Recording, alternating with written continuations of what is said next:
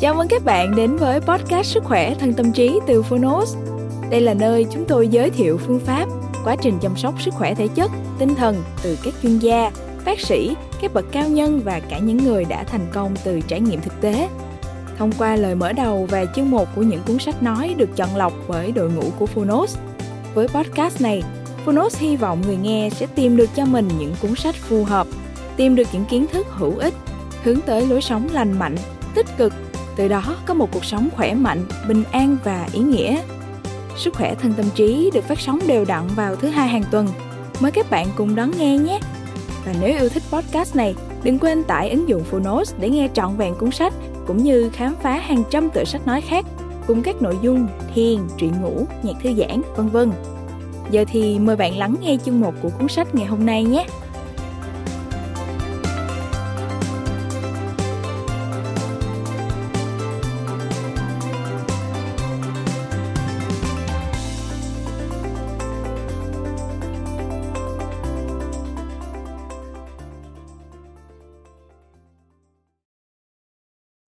Thuật yêu đương, cõi thiên đường sẽ không mở cho những người cằn cỗi yêu thương. Thánh paul. Độc quyền tại phonus tác giả, thu giang, nguyễn duy cần, nhà xuất bản trẻ. Lời nhà xuất bản, thu giang, nguyễn duy cần là một học giả nổi tiếng ở miền Nam Việt Nam vào khoảng những năm 50 của thế kỷ trước. Những tác phẩm của ông như Cái Dũng của Thánh Nhân thuật sử thế của người xưa đã trở thành sách gối đầu giường của nhiều thế hệ độc giả. Phần nhiều, những tác phẩm của ông là sách biên khảo và học thuật. Quyển Thuật yêu đương là một trong nhiều tác phẩm nổi tiếng của ông, ra mắt bạn đọc vào năm 1961. Khi đó, cụ Nguyễn Duy Cần trên 50 tuổi và đã có một gia tài sách khá đồ sộ. Thông thường các nhà văn đều có những sáng tác hay về tình yêu trong lứa tuổi thanh xuân – vì sao một học giả nổi tiếng như Nguyễn Duy Cần lại viết và xuất bản một cuốn sách về tình yêu khi tuổi đã xế chiều? Và vì sao ông lại chọn tình yêu làm chủ đề cho một cuốn sách của mình? Câu trả lời giản dị là, chỉ có thời gian mới làm cho con người hiểu được sự sâu sắc của tình yêu.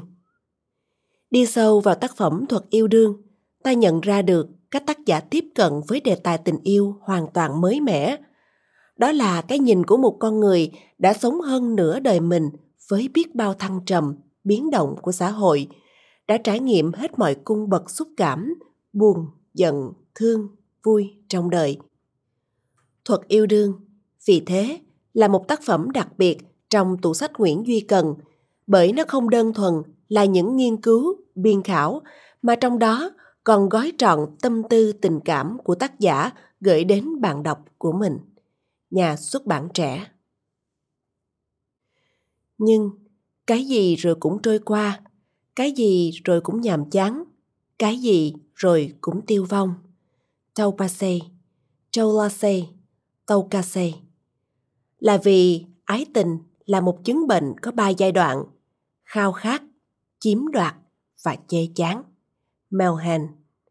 Và vì thế mới có thuật yêu đương để cứu vãn sự đổ nát trong muôn một. Hôn nhân là vấn đề quan trọng còn hơn vấn đề sinh tử.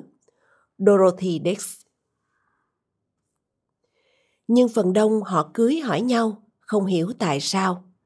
Maurice Thesis Hôn nhân là một việc quan trọng suốt đời, đâu có thể xây dựng chấp nhoáng trong một ngày. Adolf Ricard Chết vì người yêu, dễ sống với người yêu, rất khó. Byron, phải cầu nguyện một lần trước khi ra trận, phải cầu nguyện hai lần trước khi vượt biển ra khơi, nhưng phải cầu nguyện đến ba lần trước khi quyết định kết hôn. Tục ngữ. Mặc dù tôi đã cố gắng cho câu văn được rõ ràng, dễ hiểu, nhưng tôi cũng không sao làm được phép màu.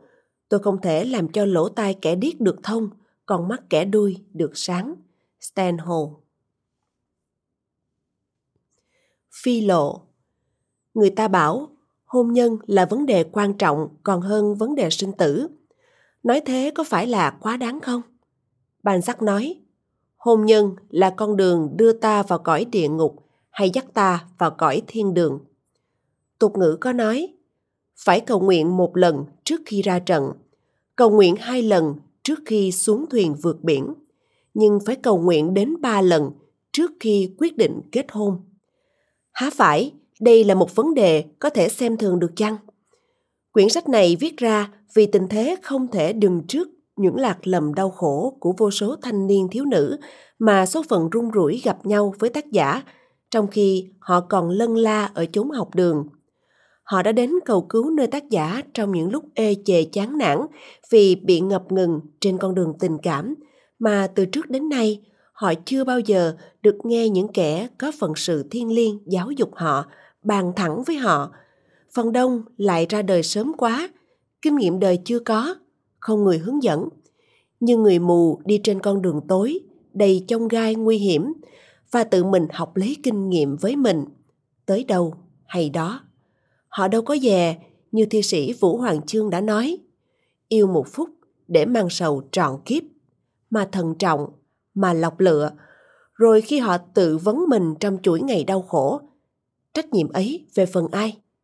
Chả lẽ lại cũng hoàn toàn do họ, những con người vô tâm và không kinh nghiệm. Trừ những bậc thánh nhân thì chẳng biết làm sao, chứ đối với thường nhân như chúng ta thì đã mấy ai là kẻ lọt vành hóa nhi. Huống chi tạo hóa sinh ra đấng anh hùng cũng như những bậc vĩ nhân, phần nhiều lại là giống đa tình. Câu chuyện Samson và Dalila là câu chuyện điển hình tượng trưng mãnh lực ái tình đối với những bậc anh hùng cái thế. Bởi vậy, ái tình và hôn nhân là một vấn đề hết sức quan trọng trong đời người, ít ai tránh khỏi. Nhà văn Byron lại nói, điều đáng ghê sợ nhất là ta không thể sống chung với đàn bà, mà cũng không thể sống thiếu họ được. Tại sao thế? Không thể thiếu họ được là điều rất dễ hiểu vì đó là một định luật của tạo hóa. Có âm dương, có vợ chồng, dẫu từ thiên địa cũng vòng phu thê. Bởi vậy, nhà văn Bernardine de Saint-Pierre mới nói, thiếu người đàn bà, cõi đời sẽ như đắm chìm trong đêm tối lạnh lùng. Nhưng không thể sống chung với họ được, đó mới thật là điều đáng ghê sợ hơn hết. Có gì đau khổ cho con người bằng bị bắt buộc phải sống chung với kẻ mà ta không thể sống chung. Chắc chắn chưa từng có cảnh địa ngục nào đáng ghê gớm bằng. Bởi vậy, Socrates mới nói, bọn thanh niên đi tìm hôn nhân không khác nào những con cá lội trước đầu lờ. Tất cả đều hăm hở chui vào. Trong khi đó, không biết bao nhiêu kẻ đang vùng vẫy một cách tuyệt vọng để thoát ra. Tại sao thế? Tại sao ta không thể sống chung với người đàn bà? Là vì tạo hóa sinh ra người đàn ông và người đàn bà với hai thế giới tâm tình khác hẳn nhau. Như sau đây, tác giả sẽ cố gắng nêu ra. Trái hẳn nhau nên không thể hiểu nhau và do đó mới thường có sự hiểu lầm nhau, gây ra không biết bao sóng gió. Dung hòa được những cái không thể dung hòa, nắm được mực trung trong cặp mâu thuẫn ấy, đó là thực hiện được cái đạo của trời đất, đó là đạt được cái mức cao nhất của tình yêu, đó là hạnh phúc. Mà đó cũng là mục đích của quyển sách này. Và phải chăng tình yêu là tất cả bí quyết của nghệ thuật sống, cái sống của người đạt lý và đạt tình.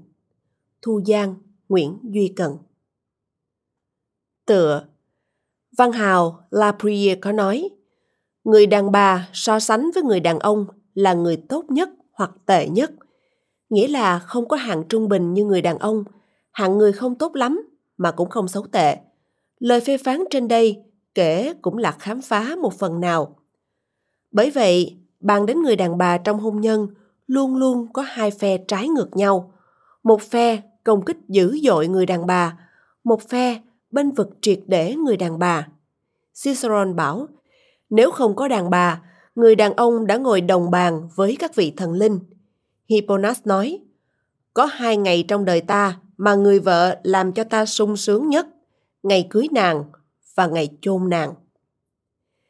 Theo Europai, người đàn bà là cái tai họa ghê gớm nhất trong tất cả tai họa của con người.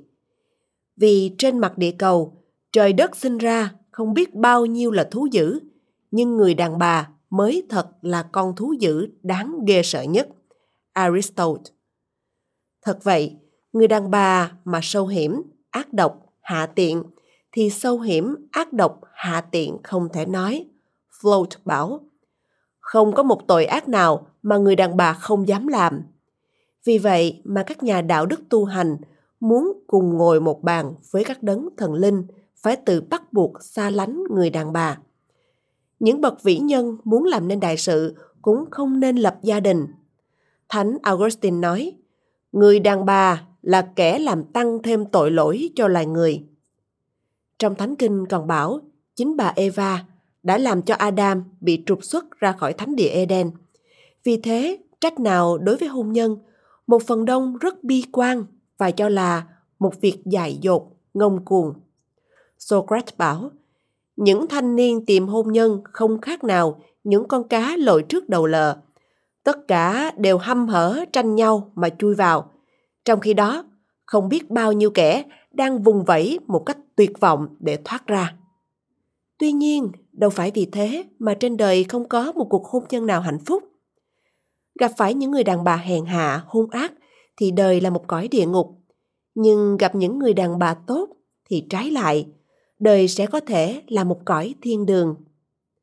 Manhabe nói, Thượng đế tiếc vì đã lỡ tạo ra người đàn ông, nhưng không bao giờ tiếc vì đã tạo ra người đàn bà. Người đàn bà có cái bề sâu thẳm của tình thương và thiếu người đàn bà, cõi đời như đắm chìm trong đêm tối lạnh lùng. Bernardine de Saint-Pierre Có người lại còn cho người đàn bà là tạo vật hoàn toàn nhất của hóa công, Lessing. Vì vậy, Balzac mới nói, hôn nhân là con đường đưa ta vào nơi địa ngục hay dắt ta vào cõi thiên đường. Thực sự, phe nào nói đúng? Bên nào cũng nói đúng, có một phần nào thôi. Sự sống chung cần phải có một trình độ gần nhau. Kẻ đạo đức cao đẳng không thể sống với hạng người hạ tiện. Nồi nào ướp vùng nấy. Người đàn bà thanh cao chưa ắt đã làm cho người đàn ông bần tiện được hạnh phúc. Hoặc trái ngược lại, những kẻ giàu sang phú quý bằng cấp cao, tài hoa trên người, chưa ắt đã là hạng người quân tử và độ lượng. Người đàn bà nghèo khó, giai cấp thấp hèn, chưa ắt là người bần tiện. Tài cao, chưa ắt là đức rộng. Bần hèn, chưa ắt là ti tiện. Có khi ngược lại là khác. Vì vậy mà trong đạo vợ chồng thường lại không gặp cảnh đồng thinh tương ứng, đồng khí tương cầu. Là tại sao? Hạnh phúc trong hôn nhân là vấn đề xử thế, sự tri kỷ, tri bỉ là vấn đề quan trọng nhất. Thuật yêu đương là nghệ thuật sống, có những nguyên tắc toàn căn cứ trên tâm lý học. Bởi vậy, quyển sách này không nói về luân lý mà bàn về tâm lý. Sách sẽ chia ra làm ba phần. Phần thứ nhất nói về tâm lý của người phụ nữ đối chiếu với tâm lý người đàn ông. Phần nhì bàn về hôn nhân và những tiêu chuẩn trong khi lựa chọn. Phần ba bàn về nghệ thuật sống chung. Là nghệ thuật thì không thể chỉ dạy cho ai được cả. Những câu chuyện bàn qua trong quyển sách nhỏ này chỉ là những khêu gợi giúp cho mỗi người tùy trường hợp của riêng mình mà tùy nghi xử sự. Dù sao, các bạn nếu có những điều mà lòng không cho là đúng, cũng nên hiểu cho đây là tất cả lòng thành của tác giả. Sài Thành, ngày 22 tháng 5 năm 1957, Thu Giang, Nguyễn Duy Cận. Chương thứ nhất, yêu đương và hạnh phúc. Yêu đương và hạnh phúc lẽ ra phải đi đôi nhau luôn. Người ta sống không thể không yêu thương, cũng như người ta sống không thể không thở hút. Thiếu tình yêu, vạn vật sẽ tiêu vong. Nhưng yêu thương là nguồn gốc của hạnh phúc con người. Tại sao? Cũng vì yêu thương mà loài người phải triền miên đau khổ. Người ta bảo yêu và ghét là nguồn gốc của tất cả các cuộc tao loạn trên đời. Cái đó rất đúng. Yêu nhau mà không biết cách yêu thì cũng bằng mười ghét nhau. Cho nên càng yêu nhau bao nhiêu lại càng làm cho nhau đau khổ bấy nhiêu. Yêu nhau lắm, cắn nhau đau là thế. Và cũng chỉ có kẻ ta yêu nhất đời mới có thể làm cho ta đau khổ nhất đời mà thôi. Bởi vậy, yêu đương lại cũng là nguồn gốc của đau khổ. Yêu là một điều rất dễ, nhưng biết yêu mới là vấn đề tối trọng và khó khăn hết sức. Chữ biết phải đi trước chữ yêu thì yêu mới gây được nguồn hạnh phúc. Trái lại, nếu chỉ yêu mà không biết yêu thì cái yêu sẽ biến thành nguồn của đau khổ. Và biết yêu khởi đầu bằng sự hiểu nhau. Hiểu nhau rất khó vì tâm hồn con người là một cái gì hết sức phức tạp. Người ta thường lấy bụng ta suy bụng người nên suốt đời không sao hiểu nhau được. Lúc tình yêu nảy sinh, người đàn ông cũng như người đàn bà đều tưởng rằng mình đã tìm được ý trung chân. Sự thật, đó là cả hai thái cực. Bởi vậy, sau cuộc hôn nhân, lần lần chân tướng của đôi bên hiện lên, cái mộng đã yêu nhau vì hiểu nhau bắt đầu tan rã. Bởi vậy, người ta mới bảo, hôn nhân là tiếng chuông cáo chung của hạnh phúc ái tình. Stanhope có thuật câu chuyện này. Một thiếu nữ 16 tuổi yêu một chàng rất đẹp trai. Chiều nào, lúc chạng vạn, anh ta đều lại chơi với cô ta dưới cửa sổ. Bà mẹ bèn mời chàng trai ấy cùng đi nghỉ hè với bà và cô gái luôn tám hôm ở nhà quê. Sự thân mật của đôi bên làm cho nàng thấy rõ chân tướng của chàng. Tình yêu từ đấy tắt hẳn. Thật là một cuộc thí nghiệm nguy hiểm, nhưng cũng rất ý nghĩa. Tình yêu bao giờ cũng bắt đầu bằng một cái mộng, mà sự sống chung đụng nhau dễ làm tan mộng ấy.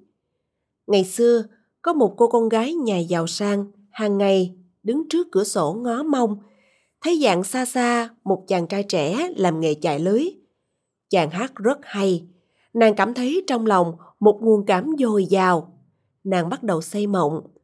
Một thời gian khá lâu, ngày nào như ngày nấy, nàng không bỏ qua một hôm nào để đứng tựa cửa sổ mà nghe chàng hát. Một hôm, anh chàng không đến, nàng buồn bã, rồi xin chứng tương tư. Cha nàng hay biết, cho mời chàng đến. Khi nàng thấy mặt của chàng, nàng giật mình. Mộng tình tan ngay, tình yêu liền tắt hẳn. Tâm hồn con người thật là phức tạp. Tâm hồn người đàn bà lại càng phức tạp hơn. Hiểu tất cả để mà yêu tất cả. Phải là nguyên tắc đầu tiên để đi tìm hạnh phúc ở tình yêu người đàn ông phải tìm hiểu tâm hồn của người sẽ cùng mình chia sẻ mối tình, mà người đàn bà cũng phải tìm hiểu tâm hồn của người đàn ông cùng mình chung sống sự hiểu nhau ấy để mà có thể chiều chuộng nhau, giúp đỡ nhau, tha thứ nhau, mưu cầu hạnh phúc chung cho nhau cho tới bạc đầu tâm hồn của người đàn ông cũng như tâm hồn của người đàn bà là cả hai thái cực, không chút nào giống nhau, không thể nào sống chung nhau được. Thế mà cặp mâu thuẫn ấy bắt buộc phải sống mãi chung nhau, không thể sống riêng tẻ nhau cho được. Thì thật là cả một vấn đề tối đại quan trọng của đời người, nó là một sự huyền bí trong tất cả những huyền bí của tạo hóa. Âm là âm, mà dương là dương. Nó có những tính khí khác hẳn nhau nhưng âm không thể lìa dương mà dương cũng không thể lìa âm hai bên phải chung đụng nhau cọ sát nhau và điều hòa nhau thì vạn vật mới sinh tồn. Đạo trời là như thế, có âm dương, có vợ chồng, dẫu từ thiên địa cũng vòng phu thê. Để tự nhiên thì âm dương xô sát nhau, tranh chấp nhau, gây nên hỗn loạn và đau khổ. Điều hòa nó lại, đem cái sở trường của cái này bù vào cái sở đoạn của cái kia, tìm mà lặp lại cái thế quân bình của cặp mâu thuẫn ấy là công phu của con người đi tìm hạnh phúc. Đấy là nghệ thuật yêu đương. Vậy muốn tìm hạnh phúc trong sự yêu đương về tình ái phải tìm hiểu biết tâm hồn và tâm sự của đôi bên trước hết.